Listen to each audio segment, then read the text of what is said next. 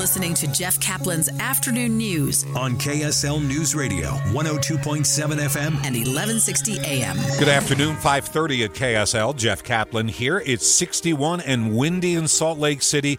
K S L's top story, the fifteenth straight year the state legislature has refused to build a road for the Navajo Nation. It's leaving leaders of the tribe's council wondering why. The request amount, two million dollars, the same amount Navajo Nation is ready to match.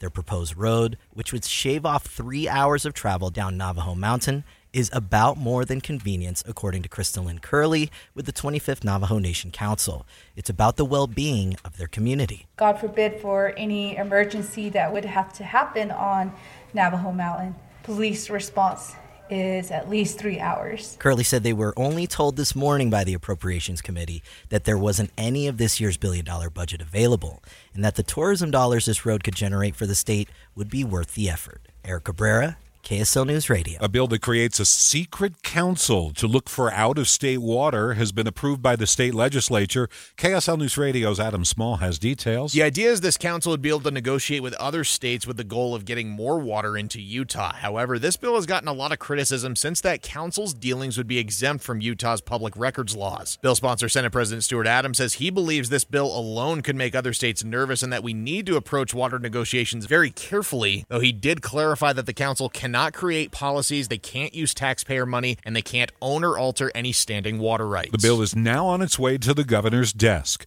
The pilot of a small jet is safe after making a belly landing at Hill Air Force Base this afternoon. A release from the base says the pilot made a gear-up landing after declaring an in-flight emergency. The landing was uneventful, but the airfield has remained closed for a short period of time while crews evaluate the runway.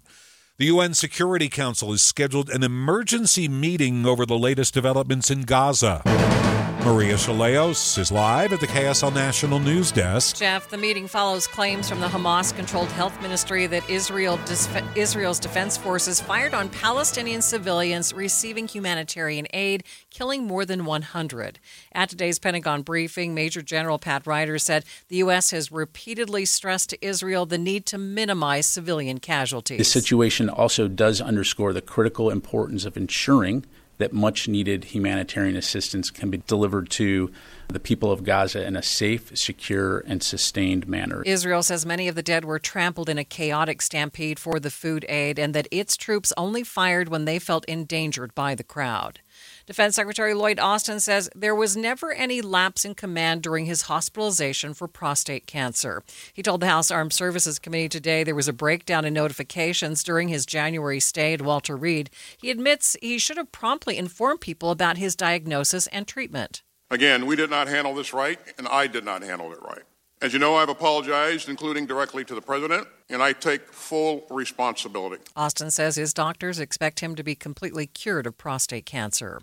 Two people are dead as wildfires rage through Texas. Homeland Security Secretary Alejandro Mayorkas says his agency is concentrating its efforts on those fires. We are intensely focused on these fires and providing the resources, equipment, and personnel. The fires have now burned more than one million acres. Live from the K S L National News Desk, I'm Maria Shaleos, K S L News Radio. Senator Mike Lee has endorsed a candidate for Utah Attorney General. He says Republican Derek Brown is uniquely qualified. Not a surprise. They practiced law together years ago. Derek Brown worked in Mike Lee's Senate office as deputy chief of staff. He's also a former chairman of the Utah Republican Party. Tooele Valley Airport is expanding. More parking, additional space for hangars, much-needed utilities, and a road to connect to the freeway are just some of the plans. If you want to see them all, there's an open house tonight at the Tooele City Police Department where you can see the master plan. Director of Planning for Salt Lake City Department of Airports, Brady Fredrickson, says the improvements have far-reaching benefits. Anything that we can do to free up airspace and take some of those general aviation uses and spread them out into Tooele, it frees up airspace capacity and flights out of international. Funding for the updates comes from the network of airports in northern Utah. Britt Johnson, K S L News Radio. K S L News Time, five thirty-five. An unconventional drug could be used as a mental health treatment in Utah's largest hospitals.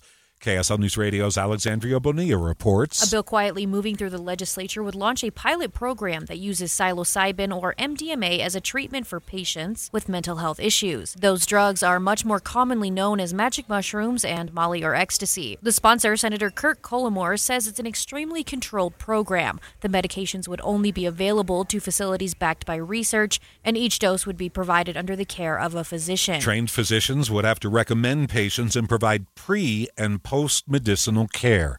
K S L News Time five thirty-six, breaking news. We're hearing about a four-year-old boy hit by a car in Tooele. Police say the boy was conscious and breathing, had cuts on his head and was bleeding from the mouth. He was flown by AirMed to the hospital. We're going to be following the story and we'll bring you the latest.